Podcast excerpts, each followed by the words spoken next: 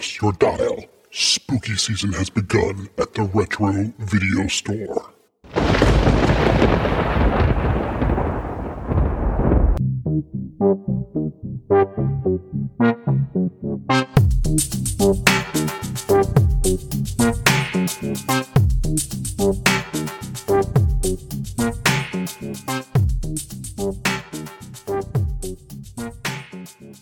Welcome, everyone, to the Retro Video Store. I'm your host, Eric, Hi, Eric. and that's my co host, Neil. I'm Neil, and I've gone through puberty this week, apparently. Yeah, your, your voice sounds a little haggard, like you've uh, been, been yelling. I, I, I may, I may have yelled at people. This is a very strong possibility that people got yelled at. at least I'm not out in the woods all by myself yelling at a fire. Yeah, that's where David is. We had David back for one week, and now he's gone again for a couple of weeks. So hopefully he'll be back uh, as we dig delve deeper into horror movies in the next couple of weeks because he loves those, and uh, it's fun to do those with him. Right. And then Neil is supposed to say in a wistful tone, Man, it would be great to have David here for this. I don't see those notes. Oh. so today we're going to jump into our second movie of spooky season with the original A Nightmare on Elm Street from 1984. Oh, let me guess. People like this. It's a classic. They thought it was wonderful. Well, it is a classic horror movie, but as we'll discuss as we get into it, I think that people remember Freddy more for his later movies than they do this one. Of course, he had to start somewhere, and this is the uh, original one, but I don't think it's the best of the series. But we'll get into that. First of all, Neil, what did you watch this week? A lot of lot of TV shows, a lot of TV shows, but movies wise, I watched um, Attack the Block. Oh, that's a good one. I watched Attack the Block again. I guess because they finally decided that they're going to do a sequel. At least what I've been reading. So I want to watch Attack the Block again. And then just to keep it light and happy, I watched There Will Be Blood. Oh yeah, that's a that's a you know light, just some light watching. Yeah, it was it was a very simple film. I've only ever watched that once, and I, and I liked it, but I have never had a chance to uh, revisit it. Well, when I watched it, I drank my milkshake. You didn't pummel somebody in the head with a bowling pin. I, I, I drank it all up. What'd you watch? when it comes, well, I really didn't watch that much um, TV or movies this week. I played a lot of video games. I got a new computer, so I've been kind of jumping in and uh, playing a lot of video games. I watched some football, but in prep for the uh, podcast, I watched A Nightmare on Elm Street, and I watched a little bit of a, a documentary called Never Sleep Again, which is about the making of A Nightmare on Elm Street, and it's like a seven-hour long documentary because it covers every movie from the first to the last. So, how, uh, how many in total were, were in this? I mean, I know I've seen a bunch of them, but I when Dokken was like, you know, we're the Dream Warriors. I'm like, this is there's people lined up sharks, and then they jumped over them. that was part three. The, if you count Freddy versus Jason and the remake, nine, nine total. If you count Freddy versus Jason and the remake, I'm honestly curious how many of these I've actually watched. This, I, just know you've had to watch at least part three and part four with me on video because I remember you know watching those quite a bit. Uh, We we probably did, but um, I think the original, like what, eighty four. So I was like twelve. So I probably watched this at the theater with my sister. I would guarantee it because I I know that I didn't see this on video. this is one of the few times that we actually, you know, I did something kind of, you know, mischievous. My sister and I and my cousin snuck in to see part of this movie. we didn't see all of it. I think we caught the last like 30 minutes, but we felt bad. And I don't know if we stayed till the end, but we Well- did watch it on video. Ah, you didn't miss much. well, well, let's talk about it. Let's get into there. It's no Black Christmas, mind you, but still, thank thank God there were others because wow, you guys. First off, you guys did this to me with Carrie, and I'm like, oh, a Nightmare on Elm Street. Ah, man, that movie was great. I remember that movie as a kid. Then I watched it, and I'm like, you know, I I I've been wrong about so much in my life. well, a lot of it is it is you know since doing this podcast, revisiting some of these movies, and it just not as good as you remember. A few of them stand up, and some some of them surprise surprise you. Like of course, Terminator Two stands up. Terminator, um, I mean, of course, uh, The Exorcist and Silence of the Lambs. And I remember Rambo is probably one that surprised me that I didn't think I was going to enjoy, but wound up enjoying more. So there's some that, that do hold up in a lot that don't. And I think Yes. for you, Carrie was one of those. It was And, one of uh, those. The Goonies was definitely like that, where you're like, oh my God, this does Yeah. not hold up. Like this whole movie was like the the heroine was like Chaka from Land of the Lost, like his sister, with those teeth just out there, just like you just wonder, like, man, how you got to you got to lick your lips, like your teeth are going to get too dry, they're going to stick. What's what's going on with that? Like, Yeah, she like never some- closed her mouth, I noticed. like somehow she wasn't given enough upper like upper lip for her lip or bottom lip and her upper lip to touch and just the whole time she's walking around just like you ever see like a cat smell something it doesn't like and it makes that face that's what she reminded this whole film she was like a cat that smelled like broccoli or something you've got you've got a you've got a pet cat you know what i'm talking about So you're if you were to write like a review, Neil Hamilton says Heather Langenkamp's performance is like a cat who smelled some broccoli. yes, exactly. Well, other people have said uh, that the monstrous spirit of a slain child murderer seeks revenge by invading the dreams of teenagers whose parents were responsible for his untimely death. And who would that be? That would be freaking IMDb. Not one comma in that sentence. Probably could have used one, but not one Well- in there. So it was released on November 9th of 1984. So I was 11 and you were 12. Yep. And I did go see this because I remember my sister wanted to go watch it. And we, so of course we had to sneak in because we're not old enough to get it, but we did, we did go watch the movie. And I believe this one was at the mall too. Yeah, Animus 4. I remember this one distinctly being at the mall. Yeah. Animus 4. Good times. Got the fun factory right across the way. You know, I, we could dedicate this this episode to talking about the fun factory with all the video games. It's right across from the the theater, and then right next to it was Chelsea's London Pub with the amazing nachos. I think that would be a far more positive experience than delving into the film. well, we are a movie podcast, so we're going to jump into it and talk about what's good and what's bad. We we could branch off and be a nacho podcast just for this, just to just to try our hand at it because maybe I I just I feel like I can't do this justice without David here. So let's wait. So we're going to wait with dead air. We're waiting for David, everybody. Waiting Yeah. for David. Yeah. Well, I mean, I got a sore throat. Uh, so, you know, I could I could make like interesting sounds and things like that. Uh, I think It's I got like at least I got at least I got at least an hour and a half, hour and forty five minutes of that in me right there. So that gives David some time. Directed by Wes Craven. He's It to was- blame. He's, to, blame. And he actually wrote it too. Is written and directed by Wes Craven. Oh man, makes me wonder what Wes was craving. Not a good movie. well, this is one of those movies that launched a franchise. And when you think of 80s horror or horror in general, you think of Freddy, Jason, and Michael Myers, and to some extent, Pinhead. You think Mm. about the, think about those as the uh, kind of big four, and you could I guess you could throw Leatherface in there as well. Uh, those are the kind of iconic horror movie characters. And Freddy isn't really like himself in this movie.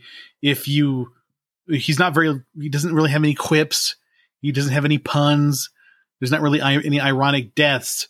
It's just kind of him chasing people in their dreams. And what I mean chasing them, actually like running after them in their dreams. Yeah.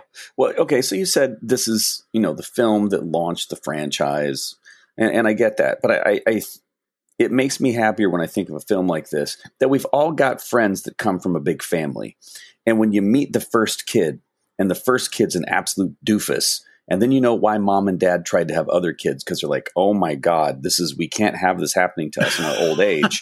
we have to have someone to take care of us. So then they shoot for a second, a third, a fourth kid because they're trying to find someone that can find their ass with both hands, that can push them out into the sunshine in their wheelchair in their declining years. I, I believe that's probably what happened here. This movie got done, like, it made some money. Could we do it better? Yes. We probably could do it better. Well, New Line Cinema was about to go bankrupt when they when they made this movie, and they actually had to seek out like independent financing to reach the 1.1 million dollar budget. But it made its money back quite a bit more. It made 57 million dollars worldwide, and New Line was you know kind of jokingly known as the house that Freddy built. So we wouldn't have the Lord of the Rings trilogy, wouldn't have ton of Austin Powers movies, you wouldn't have all these movies that were made by New Line if uh, if Nightmare on Elm Street wasn't a success. Uh, uh, okay, uh, um, uh, wow, that was a lot to take in. You just lumped you just you just lumped the Lord of the Rings in with Austin Powers. Well, they were both made from New Line. Yeah, but okay, uh, just say it again for you, a little bit slower. You just lumped in the Lord of the Rings trilogy in the same sense as Austin Powers. I do enjoy just, the first two Austin Powers movies. that's like that. That's like people saying like, "Yo, of, of course I clean myself after I defecate, but I prefer thin, scratchy toilet paper."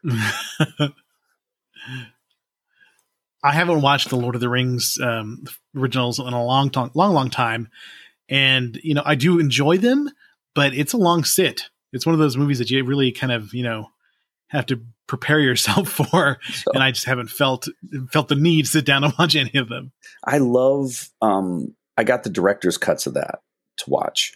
Uh, because I, I liked the books. I really I like mm-hmm. the books. I read them. I read them when I was really young, and it's just one of those things that you read again, just because the the lang- Tolkien's a good writer, and the language is really rich, and you could tell that he enjoyed language. That's why he always had the poems and the songs and the whole idea of oral history and tradition and how things would have been passed down. But that has caused more than one fight in my house because I will start going full dwarf um, when my wife says something. She's like, "Hey, would you mind helping with the dishes?" He helped with the dishes. he washed and dried them well. and then it's just something that you have to keep doing all day. It's like, do you have to keep doing that? He turned on the left turn signal so people would know he was going to McDonald's. The best. To the Misty Mountain. that's ap- no, that's Taco Bell afterwards. That's the Misty Mountain.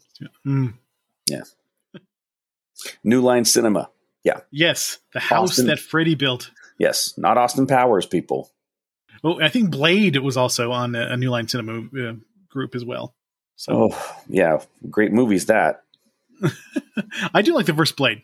It's a good one. You do. I'm I'm looking forward. They're they're going to be redoing it, and um, yeah. Uh, I can't think of the actor's name. I just remember he played Cottonmouth in Luke Cage He's mm-hmm. going to be playing. He's going to be playing the the new Blade. I wish I could remember the guy's name, but I, I'm looking. I know his last name is Ali, but I can't never remember. I can't pronounce his first name. Mersho Mershala or something. Ali. Yeah, that's what I, say. Yeah, I, I, don't, don't want to butcher his name. Yeah, I hope cool. it's good. Right, back to back to a Nightmare on Elm Street. God damn it! I'm trying. I'm really trying. Heather Langenkamp, which we talked about already, she plays Nancy Thompson, and I I don't know how they couldn't have found somebody better. But you know, I hate to say anything mean about her because she is always so nice when you talk when you hear the, them talking about how good she is to fans and how she has treated the, the legacy of being in the movie. And she's even, you know, uh, her husband was a special effects artist, and now she is like a helps own or is part owner of a special effects studio and has a, been a special effects supervisor on some movies. So she's transitioned out of acting because of this but I feel like, uh, you know, she is the biggest liability of the movie, to be honest. I think she may have. I think she may have made the transfer from acting uh, because she realized that she's not a good actor. I'm just gonna. I'm just gonna take a stab right there. This is, you know what? You know who we need to talk about this? We need Norm Macdonald to talk about this. Oh, rest in peace, Norm Macdonald. Rest in peace, Norm. I think Norm could have done this well. I spent about uh, an hour last night just watching best of his uh, weekend update Yeah, from SNL, and and he was that the, hilarious. the Germans love David Hasselhoff. who, who did it? Frank Stallone. Man. Yeah, and then all and this ripping OJ constantly. yes, That was good yes, too. Yes. Oh. So Robert Englund is oh, damn it! Freddy Krueger. you're, you're focused again. Damn it! I almost had you. Okay, keep going. No, great film. Great film. Let's talk about that. Robert Englund, Freddy Krueger, amazing. It's Freddy Krueger. Yeah, Yeah. he's he's uh, he has made a living out of being Freddy, and Freddy is a huge icon. There was masks and toys and two rap songs. Are you ready for Freddy with the Fat Boys and a Nightmare on on My Street by uh, DJ Jazzy Jeff and the Fresh Prince? Do you remember either of those? I was, I- you know what? I was just focused on his performance as Willie in V. V. Yes, I remember him from V. Yeah. He was also in, I think, uh, that giant alligator movie that Wes Craven did. I think Eaten Alive. I think maybe that's what it's called. And then he was also in uh, Galaxy of Terror. And he's also in that movie that I was you and I have been, been texting about, Never Too Young to Die, with Gene Simmons, which I haven't had a chance to watch yet, but I will watch this week because it looks insane. I had that I had that queued up on Tubi, and I tried to watch it during my lunch, but I got too busy today. Hence, one of the reasons why my voice is like this because people got yelled at. But it, it's going to happen. Uh, Gene Simmons as a transvestite murderer needs to happen. I need to see that movie. He has his own like cabaret scene and everything. It's supposed to be crazy. Awesome. John Stamos and Vanity are also in it. So, you know, Oh, never too young to die. Right on. Did she get baptized in the waters of the mighty Lake Minnetonka? That was Apollonia. It's whatever. I'm trying to distract you. so in uh, retro video store mainstay, John Saxon plays Nancy's dad, Lieutenant Don Thompson. John Ch- John Saxon previously in Enter the Dragon and your favorite Black Christmas. Don Thompson. Wasn't he also in Miami Vice? That's Don Johnson. Oh, you want to talk about Miami Vice at all? No. well, how about young Johnny Depp as Glenn, Can we Nancy's just, boyfriend? Can we just all say thank you that half shirts for dudes aren't a thing anymore? Yeah, that was. I remember that being a thing in the '80s, and uh, yeah, that was definitely uh, unusual. Yeah, there was that kid that went to our high school whose name rhymes with Moolis, who would always sit there and play with his belly button. You know the kid I'm talking about? Uh, yes, I do He actually. would just he would just always sit there and like play with his belly button, touch his touch his abdomen. We're like, okay, we get it, dude. We get it. Like, please, please stop. It's like mildly creepy how much you like touch your abdomen. Just sit there and play with the damn thing. He's like, hey, could I ride your motorcycle if you will stop touching your abdomen? Stop picking your I belly remember. I remember Moolis may have been left back a couple of times. Mullis, Mullis was the only guy that had kids our senior year that were getting ready to start kindergarten. he was All right, back to the movie. Amanda Weiss, or Amanda Wyss is Tina. You may remember her as the uh, girl of uh, of the dream. Uh, dang it, Better Off Dead. She was the girl that um John Cusack wanted to date in Better Off Dead. But who played Rod? Rod was Nick Corri, and he was your requisite asshole boyfriend in an '80s movie. And what did he have, Neil? Uh, I don't know. A switch, a switchblade. Oh my god, he did. He did pull out the switchblade. He Okay, pulled out a sorry. switchblade. Was We, we've been we have been talking about how omnipresent the switchblade is in 70s and 80s movies. Yeah, because he pulls it on he pulls it on Johnny Depp's character when he goes over and uh, has sex with a 15 year old girl loudly. well, I will talk about okay. Since you hated this movie or thought it was lame, I'm going to talk about things that I enjoyed. I thought the beginning was kind of cool when you got to see Freddy putting his glove together and and you kind of are introduced to the nightmare where there's a sheep running around for some reason. and where Tina runs very terribly. The people who are running away from Freddy in these nightmare sequences aren't really running. They're just kind of like, I don't know, trotting, I guess would be the, the, word to describe it. Did you notice that? I, I think what happened with a $1.1 million budget, they didn't have enough track for the rolling camera. So, like, look, if you go more than six feet in this run, we're screwed. So you just take your time when you get from the mark here to get to the mark here. And the whole building, so the whole building it thing. Okay, first off, all right, it, it would not have been hard to catch Freddy because apparently Freddy was asthmatic because he's wheezing and coughing the whole time he's doing it. He can barely he can barely do stuff. And I don't know, is it like it, it's like he was a dramatic hand actor who decided to start killing kids with all the like the jerky movements and like all the like little stopping and posing. I just I expected to see him instead of building the finger knives to build the weird little like oxygenation chamber like David Duchovny had in Zoolander to put his hand in to save it. I mean, and obviously the guy had already had some issues because he was he was still filthy. And who wouldn't notice? Oh, who's the dirty guy with all the holes in his sweater wandering around? I wonder if we should keep the children away from him. That just sounds like poor. that just sounds like poor parenting to me. Well, you know, the parents did wind up setting him on fire, so and that, that's one of the things in the movie that they, you know, Freddy's just a child murderer.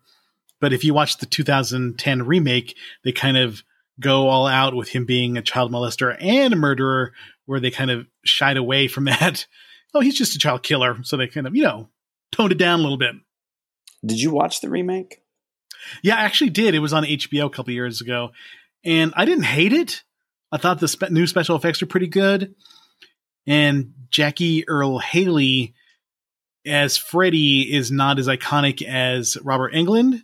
He just has a completely different take on it, and he's much shorter and more kind of uh, I don't know, say mouse like. I guess he's he's just it's a completely different take on Freddy. I didn't hate it. It just wasn't very good. I think the remake of uh, Friday the Thirteenth is a better remake than the Nightmare on Elm Street. Did did he at any point just kind of like randomly smile at the camera and just decide, you know what would be great here? I'm just going to chop off a couple fingers. Take a couple fingers right off. This this is the scare tactic I'm looking for. Well, we're, we're looking at this with 2021 eyes. When I saw this back in 1984 or 85, this movie was pretty scary. It, it was pretty affecting, especially the part where you see Freddy stretching over Nancy in her in you know I guess he's she's in Tina's room, but the way he's pushing out from the dream world over her, that I thought that was kind of cool. There's some good good shots in this movie. Okay, like but the first run when he's coming at her and he's got his knees are going out at weird angles, he's running like he had sweaty balls and he didn't want them to stick to his thighs. I kind of like that weird run he had, kind of haphazardly with his arms flailing around and his legs kind of out. Yeah, I mean, I thought it was kind of cool. We've all been there. You've been in public and you're like, "Oh, this isn't good. This is sticking." So you got to try to find a way to like stretch your leg out to make, you know, what I'm saying, to make kind of like unstick it, but try to do it really subtly. He was running like that. I usually just go for the straight up leg kick out. You know, just like run. My name, my name's Eric. I'm strong. I can kick boom. yes, just ran, yes. It's just randomly just to get that stretched out there. Yeah. Okay. Just get the get it unstuck. But yeah. Okay. Well, I think that is probably one of the better dream sequences where you see Freddy for the first first time and he stretches his arms way out and he's kind of popping up all over the place. He chops his fingers off for no reason and smiles. And, and I don't know. It just I thought it was kind of cool. It's I guess uh, by today's standards, it's kind of lame but back in that day, I thought it was really cool, and I still enjoy it. he was he was stretching his stretching his arms out, and yeah. But some at some point, maybe this is why she decided to go into special effects. At some point, the special effects guys just looked at it and went, "You know what? This is the best we can do." well, it is a 1.1 million dollar budget in 1984. So that was they were stretching stretching out pretty good for what what they could do with that much money. Well, and they, they spent way too much money on the French kiss telephone. Probably they should have like switched something else, or the cake batter stairs. She's running up the cake batter stairs, and there's obviously places where she shouldn't be stepping, and she steps in them. She deserved to die. Don't step in the cake batter holes in the cake batter stair, stairs, and you're just going to get up. You're going to get away. I'm jumping around a little bit, but there were things that bugged me. Let's go. Let's do this. Anyway, chopped off some fingers. Boom Um, the one that I She did reaches enjoy, up at him and then she she touches his face and his face falls off. That was kind of cool. Yes, that one that one was kind of good. That would have been a great time for the sarcastic comment, but you know something would have worked there. But we didn't get that. But you know, like you said, I do remember watching these movies with you, so it, it, hopefully that got better later. But here we go. Well, of course, Tina. You know the the fact where Tina is Freddy is under the covers with her, and then she's dreaming. Her boyfriend Rod is awake and sees this kind of stuff happening, and then when he slashes her her chest, that looked kind of cool. That was a lot of blood. That's pretty graphic for a 1984, and I'm surprised the MPAA didn't uh, have him cut it out. It's You know pretty brutal They- kill. Okay, we'll we'll keep that, and we'll allow the anti gravity blood fountain for later. We'll keep that. And that could, you know what? I'm going to call that could not have possibly been all of Johnny Depp's blood. He would have had to have he would have had to wrung him out like a tube of toothpaste to even get part of that out of him. we are jumping all over the place. Well, you know, things annoyed me. Let's go. All right, so she gets sliced up. She's kind of screaming around in the corner. Um, for some reason, Yeah. Okay, and Rod. Okay, Rod, you're useless, you tool. What are you going to do? You're going to huddle up in the corner. It's dark. You can see her, stupid. It's not that dark, and you're just going to you're just screaming, Tina, who is it? I'll kill you. I'll kill you.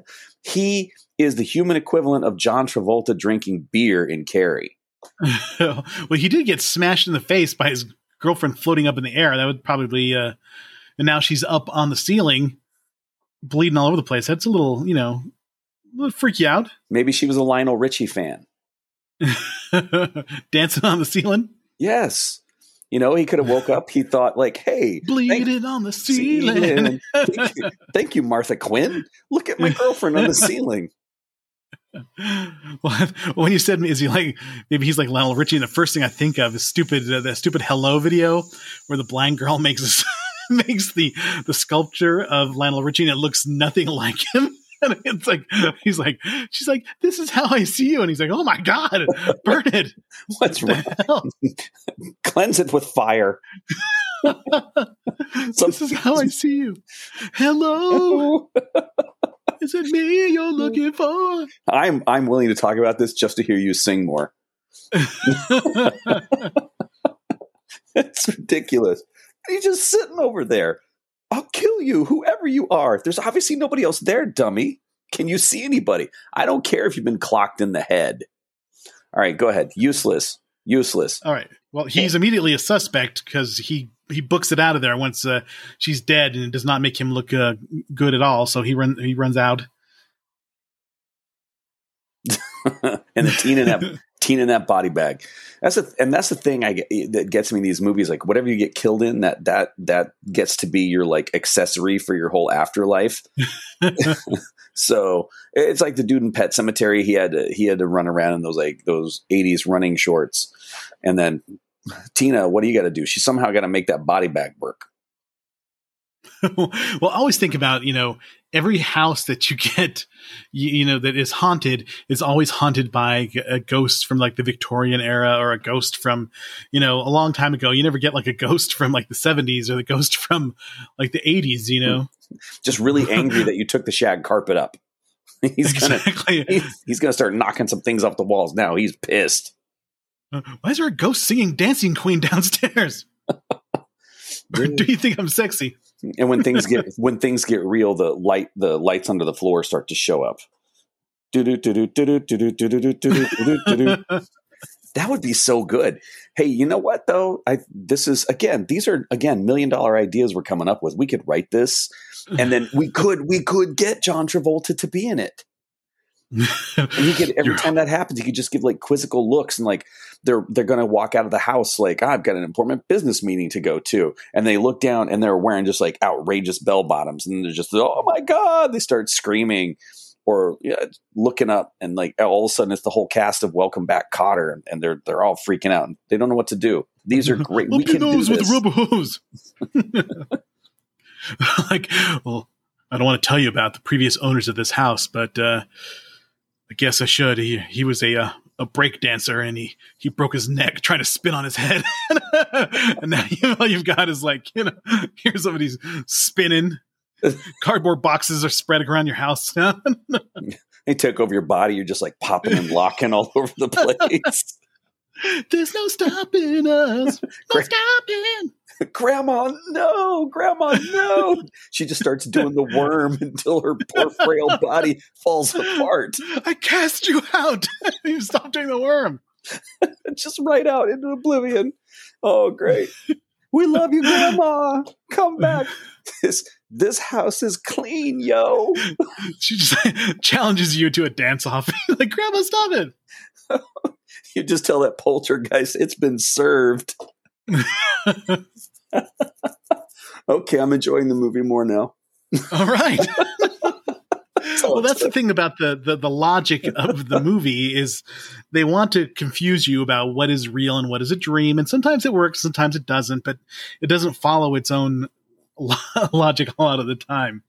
But I do like when she fell asleep at school and I like Tina getting dragged down the, the, the, the, hall in the body bag.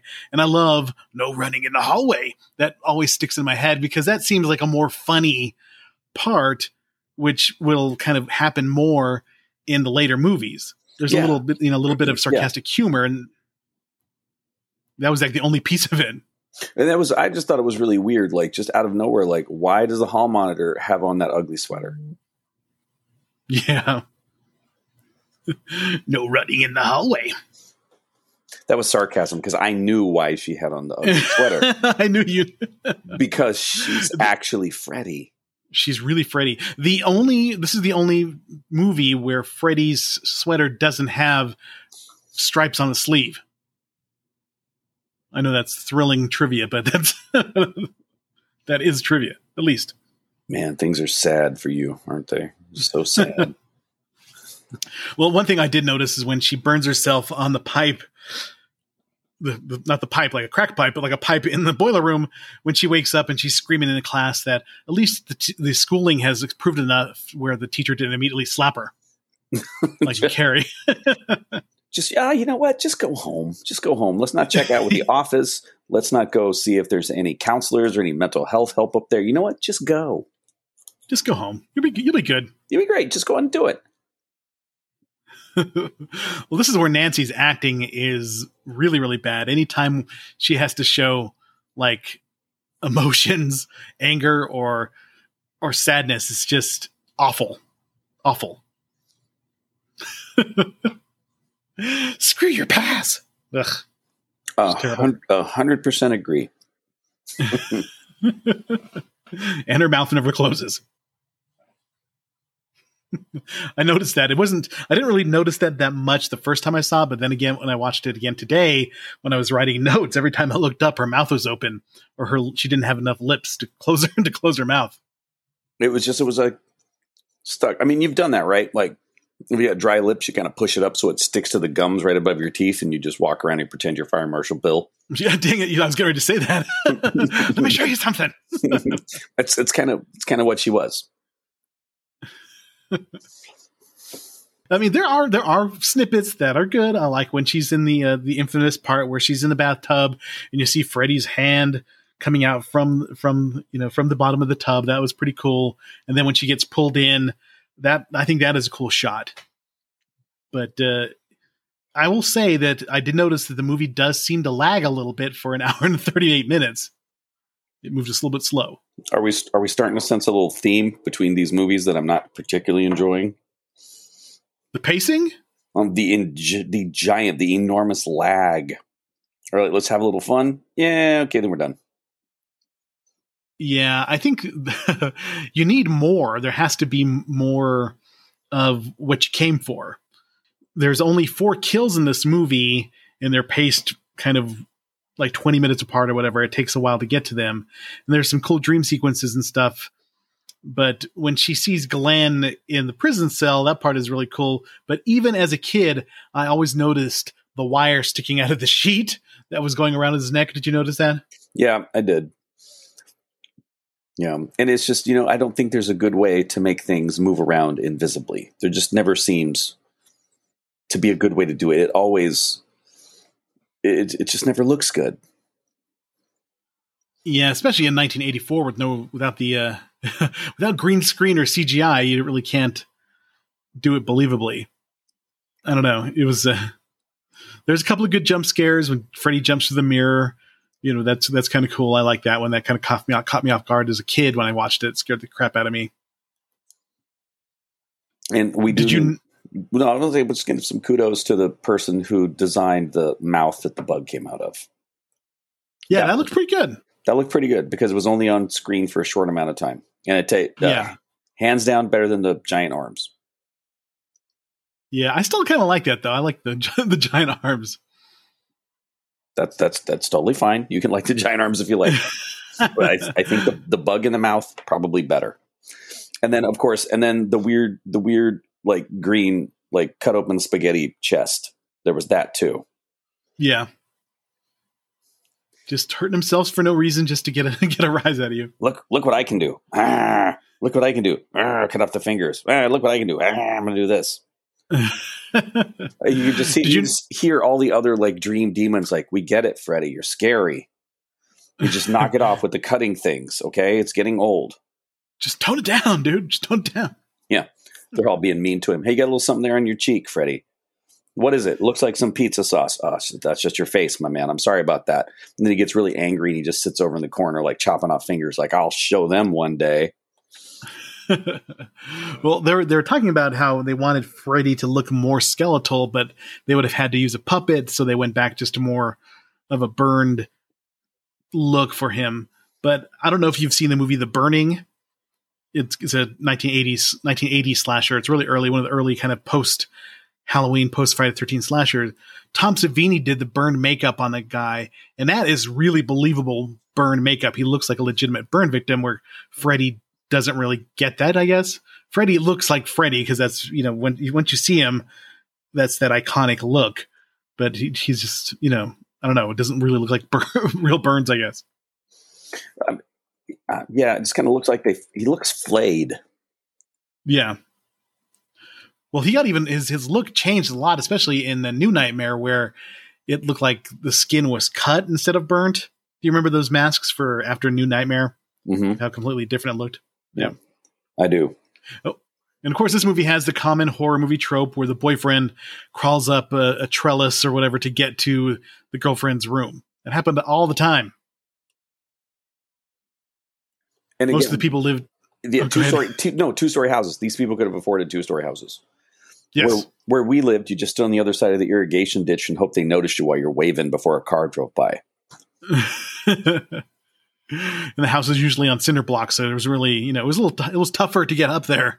Well, I mean, it if, it was, it was- if it was fancy, they put like a, you know, they put a little wood down there, a little skirting around it so you couldn't see. But Yeah. is what it mm-hmm. is. So did you notice that Roger Rabbit was the doctor in the sleep study? I I did. I was just waiting for him to go, please. I can't, I can't do his voice. And and then, yeah. Oh, you know what? We we don't know what dreams are. They're kind of magic. What the hell kind of scientist are you? Well, what's happening is these are the chemicals that are produced by your brain. Your brain's actually processing these things, and then your subconscious is going over the events of what has gone or you've been thinking about has been troubling you. So while you process these chemicals, he's like, you know what? Ah, they're just kind of magic. We don't know where they're from. well, I do like the part she pulls Freddy's hat out of the out of the dream, and her hair is white now. And the second worst performance in the movie is the mom, her, Nancy's mom in the movie. I think she was really bad as well. Well, she kind of looked like a cat that had smelled something bad too. She had kind of a- She's played by an actress named Ronee Blakley, who I guess was a singer beforehand, and then was an actress. But yeah, she playing the typical boozy mom. Just uh, yeah, it was straight out of uh, writing 101. Okay, let's have your mom be a complete alcoholic, and she ignores you, and there's a divorce, and all this kind of stuff going on. Oh, and how awesome was their confrontation in the kitchen? How piss poor was that? Where she I- hid Freddy's hat in the in the drawer, and the way she acted. Uh, yeah. She and trying to be dramatic, and she just sort of flips it at her as she walks away and confronts her about her alcohol use. Like, come on, come on! It was like after school special level of of acting. Why are you doing these drugs? Who did you learn this from? I learned it from you, mom. I learned it by watching Only you.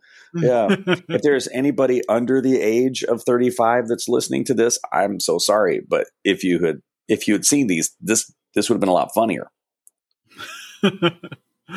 well, another part of the movie that would be completely cha- completely changed now by today's technology with cell phones and stuff, and energy drinks. A couple of monster energy drinks, Nancy would have been fine. She would never have to sleep. And what was the, what were the name of those pills? Because that was ridiculous. It just said wake up. Yeah, wake up, and you could clearly see the instructions on there too, which I thought was ridiculous because it was like wake up, make up, you wanted to, it was keys up on the table, you wanted to. It was you could totally read the directions on there. Thank you. So the system of the down brand wake up pills. Never in the history of all podcasting has there been a reference to System of a Down that has been better than that. You're welcome. they have like another version. It's like when you go to sleep, it's System of a Downer. No, that's that's what this movie should be called. It's this is a system of a downer. Yeah, I'll wait. I'll I'll fill in the blank spaces while I'm waiting for you to find that button. system of a downer is what we should be calling uh, HBO Max because they're streaming this. and I will give props to HBO Max though, because right now I was looking through the uh, potential movies for us to do for the rest of October, and HBO Max has the best '80s horror section, way better than um, Netflix. Netflix is pretty pathetic when it comes to uh, uh, horror movies that aren't original ones or kind of like recent. They don't have really a, a, deep dive into '80s. Amazon is just a mess sometimes they have some, but it's so hard to navigate what they have. And Tubi, I will give Tubi a, a good shout out. They do have quite a bit of 80s horror movies too. So Well, Netflix, I don't really watch Netflix for movies anymore. I watch Netflix for series. Um, I do look at HBO Max. Um, Amazon Prime is great if you find a movie and then if you can go down, it'll do the whole like, oh, here's the suggestions because it'll bring up just all this random stuff. You can do a deep dive in that and find some really cool things. uh, Shudder is really, really good, it, but it's all horror movies. So if you want to watch a horror movie, they have new ones and old ones and classic ones and just, you know, originals. So they're probably the best straight up horror streaming service. Cool. You think you should talk to me about that for like the next 15 minutes at least? well, I do have other things to talk about besides this one, so we'll we'll wrap up a, a Nightmare on Elm Street. Poor uh, poor Glenn gets pulled in through the in, through the bed, and blood shoots out from the mattress. For like After a half Freddy- hour. For like a half hour. it you- feels like half an hour. You skip the tongue phone. Yes, well, that's what he's like. I'm your boyfriend now. Oh, and that was like surprising when the the first time you saw it, but then you really realize how ridiculous it is. Well, but at least you know what Freddy's kink is because he was, you know, he's out flicking around his tongue in the very first nightmare scene. Yeah, he does So- that a lot. Yeah, so we- now we now we know that that's that's Freddy's kink. That's what that's what Freddy's into. He's good with words. He's uh, a he's a Cunning linguist. thank you. You know what? You just don't let me down. The fact is that we're both we're both essentially twelve. And this is we still have the same jokes. So this is You, good. we said we always set each other up. You set them up, well, I knock them down. I set you up, you knock them down. That's There the way we- it works. There we go. Until we talk about switchblades, because I'm just so damn disgusted about this movie. You're like, you had the what? I'm This- like, I don't know. I don't care. I don't want to talk about this. Well, this has my favorite line, and it's been repeated in a couple of movies about. hey Neil, what's a coroner got to say? I have no clue what you're talking about. I wrote it down here. Nancy pulls the Home Alone after years before Kevin. That's the thing where she sets everything like that. But when when Lieutenant uh, Thompson shows up and he's going up to see, oh, you said Glenn's- cor- you said coroner. I thought you said what's the corner? Like when two walls intersect. no, no, what's the coroner got to say? Okay. Well, he's been in the John Pukin since he saw it. I didn't understand you. I didn't understand you. I thought you said All right. corner. Cut. We'll do it again. Okay. Hey Neil, what's the coroner got to say? Ah, he's been in the John Pukin since he saw it. That's one of my favorite lines. They always do it in like horror movies. I think Pieces also does it where they come on a crime scene and they go, What's the coroner got to say? Well, he's been at the John Pukin since he saw it. so, You know what would have been funny is like if earlier you you said corner, but I thought you said corner, like where two walls intersect, and then we had to edit it out to actually get the the zinger in there the way you wanted it. That that would be no, funny. I'll, I'll just I'll just leave it in. We're just we're, we'll do warts and all. okay. Dude, I literally thought you said corner, and I'm like, I don't know. What did the corner say? Why are we doing tongue twisters and dad jokes right now? like, coroner. what did the corner say? So, okay,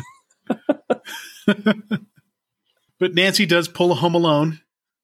Years before Kevin did, she's setting up the house with all the all the traps she learned about, and uh, they work pretty well. I like the um, sledgehammer above the door part. That's kind of cool. yeah, he's got to have some abs to to take that. That that would have that would be brutal. That kind of thing. But I do killed, like- that kind of thing killed Houdini. So sharp sharp blow to the abdomen. So way to go, Freddy, for all that workout.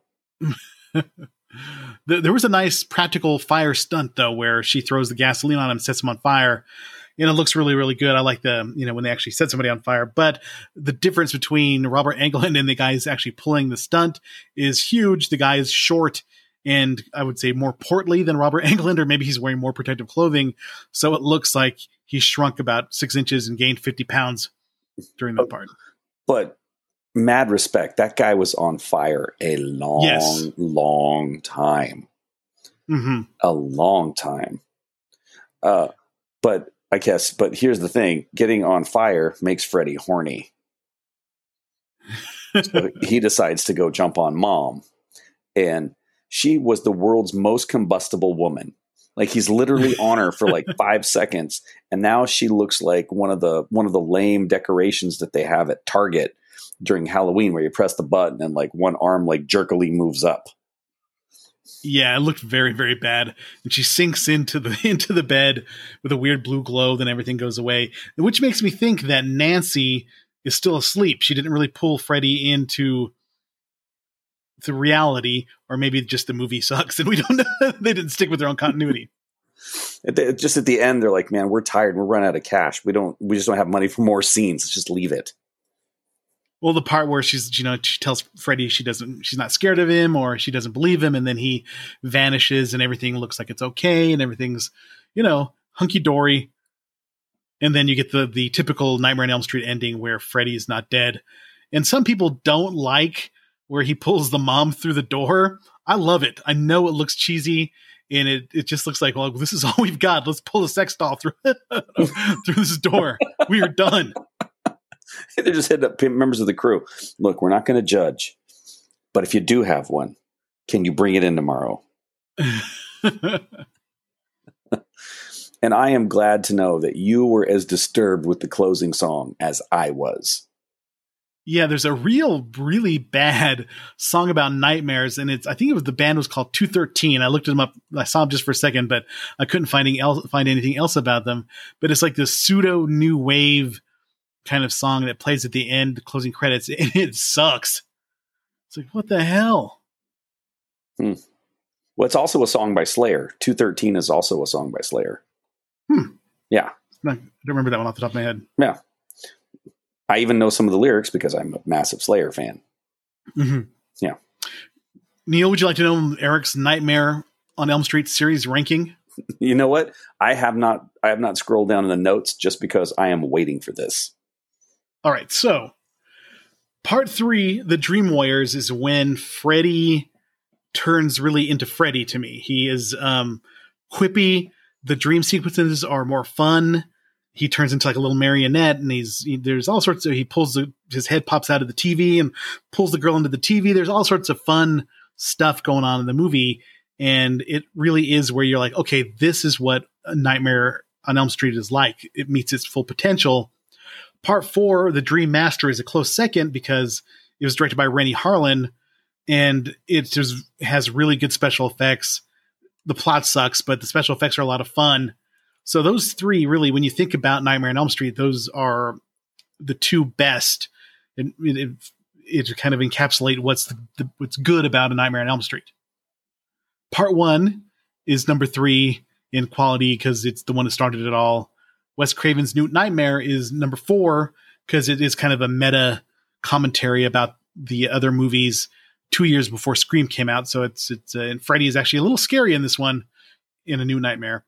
Part two, Freddy's Revenge, which we'll have to do sometime, is uh, the one that is notoriously the gayest Friday the Third, I mean, the Nightmare on Elm Street movie, where it the roles are kind of uh, inverted, where the the boy who's being possessed by Freddy is like the scream queen, and he screams a lot, and there's a lot of really weird um, homoerotic, not subtext, just super text on this one. just right out there. it's right out there. Freddy versus Jason is a lot more fun than it had any right to be. Good special effects. Uh, Dream Child is terrible. The remake is meh. And then Freddy's Dead, The Final Nightmare is the worst. So that is my ranking of a Nightmare on Elm Street movies. See, these all blur together for me because I'm pretty sure I've seen all of them. Well, because, you know, friends mm with you. Um, but the one where he's a giant head and he's eating the girl. That's part three. Like he's That's a snake. Yeah. Yeah. Yeah. That okay. All right. I'm with you with that one. Patricia Arquette. But see, my head doesn't work like that. I'm not sitting there like thinking about the entire movies. I'm I am going like, oh, I like that scene. I like this scene. I like that scene. I like this scene. Because oddly enough, the the exposition is not what you watch these films for. That's true. That's true. You don't really you're not going for the character development or the uh or the, you know, the build up stuff. You want to see Freddy killing people. Yeah, you just like, all right, who's going to survive and in what way are all the other people going to get taken out? And one thing I like about three and four is it is starting. It's the start of the mid '80s where hair metal is starting to really kind of show its uh, show itself. So the music, like Dokken does the Dream Warriors song, We don't wanna dream, dream no more. Don't wanna dream no more. And then we have um, part four. The Dream Master has a song by Slaughter, but also has Dramarama and Sinead O'Connor on the soundtrack. So you're getting a little more to the late, mid to late '80s. So it, the quality is a little bit better there. I can only think of Phil Hartman when you say Sinead O'Connor. cue ball in the right pocket, or whatever he says. Hey, sign, hey, hey, Sinead. I need cue I'm ball looking at you. I'm thinking. I'm looking cue ball in the right pocket. Yep, he was amazing, Phil Hartman. so good, but some people call him Nancy. and don't forget Troy McClure. Oh yeah, yeah, yeah. And and Lionel Hutz. Mm-hmm. And Lyle Lanley, all the the uh, but first, how do we throw away our garbage? Well, we get our tape cozy. Oh, the anal retentive chef. I yeah. remember that too. All right, so 1984 horror movies. 84 wasn't that great of a year for horror movies because the slasher genre was really kind of winding down and it was kind of being looked down upon by studios. So in 84, you had Chud, Cannibalistic Humanoid Underground Dwellers, which we've mentioned enough on this show. We'll probably have to review it someday. We need to. Children of the Corn, which you can listen to our uh, podcast on that. Firestarter, another Stephen King adaptation, which is uh, I haven't seen in a long, long time. I just remember uh, Drew Barrymore has uh, fire starting powers, and the rest of the family has some other kind of powers as well. Twisted Firestarter. Um, and George C. Scott has this weird move where he breaks your nose while you're sleeping. Remember that where he just kind of like holds his hand and he chops you right in the nose, yep. bridge of the nose. Yeah, and then that's it for you. Friday the Thirteenth Part Three. I mean Part Four. Excuse me. Friday the Thirteenth Part Four, the final chapter, which you can listen to our uh, podcast on as well. In Kristen Crispin Glover dancing. Gremlins. I don't know really if you get as well. I guess I can say that's a horror movie. It's got some horrific parts. We also did a podcast on that as well. Yeah, I so think 80, we've covered eighty four pretty well. yeah, I think Phoebe Cates's speech was the most horrific thing of that. Yeah, the dad, the dad playing Santa Claus. Yeah, what does dead dad smell like? Ask Phoebe. Night of the Comet, which is kind of a good uh, zombie movie. The original Silent Night, Deadly Night. The Toxic Avenger, which is uh, a sort of classic. If you trauma, yes. Troma, a Company of Wolves, which is kind of a weird, um, different takes. A European vampire, I mean, sorry, European werewolf movie, which has a lot of kind of a Little Red Riding Hood undercurrents in it. Yeah. I've only ever seen it once. I thought it was interesting. Beware But, uh, a man whose eyebrows grow together, for he will be hairy on the inside. Oh yeah, I remember that part. Neil Jordan, I think, directed that one.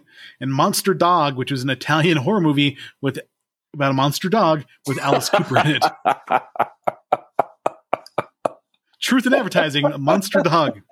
it's the I just I was questioning. I'm like, and then there's a monster dog. I'm like, oh man, Eric, tell me what this is about. It's about a monster. It's about a monster dog.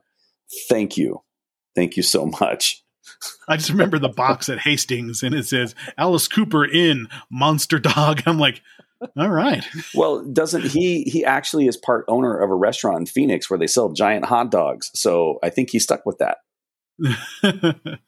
The monster dog. I think they call it the big unit. Actually, it's uh, after a, a baseball pitcher or something like that. oh yeah, yeah. Randy Johnson, the big unit. Yeah, but you said monster. So many penis metaphors there. Do you see how I tied that in though? Like Monster Dog, Yes. Alice Cooper. He's got the restaurant with this little giant hot dog, and then I didn't even watch baseball, but I tied that in. And then you knew the dude because you're watching a lot more sports, so you're welcome. Yeah. Look at that, ladies and gentlemen. Look at this. All that wrapped up into one. Who else is doing that for you? Nobody. 55 minutes and we talked about Nightmare on Elm Street. so, um, speaking about um, upcoming movies, it's we're getting deeper into um, getting closer to Halloween. I was thinking Ghostbusters. What do you think? Ghostbusters next. for next week, Ghostbusters. Oh, I Yeah. can, def- I can get, definitely get the family down for that one too. That'd be fun. And we got Sweet. we Ghostbusters got- next week. We've got a remake coming out too that we can all get hyped up for. Which one? Oh yeah, the Ghostbusters remake. I'm sorry. Duh. Yes. Yeah, That looks interesting. I've seen the I've seen the uh, the previews and they're they're intriguing. Yeah. So- all right. So get your proton pack ready and your ecto cooler. Remember Hi-C ecto cooler? Yes, and uh, God, that was so that was so awful. And then the cartoon where nobody looked like the movie Yeah. except for Slimer, and then Slimer became a bigger star than everybody else in that. That's true. He was definitely the when you think about Ghostbusters, he was like the mascot of Ghostbusters. So But this this day, I cannot go past a piano without playing with the the keys and going. That's right, boys. Doctor Venkman's here. they're like they hate this. they hate this. That's right.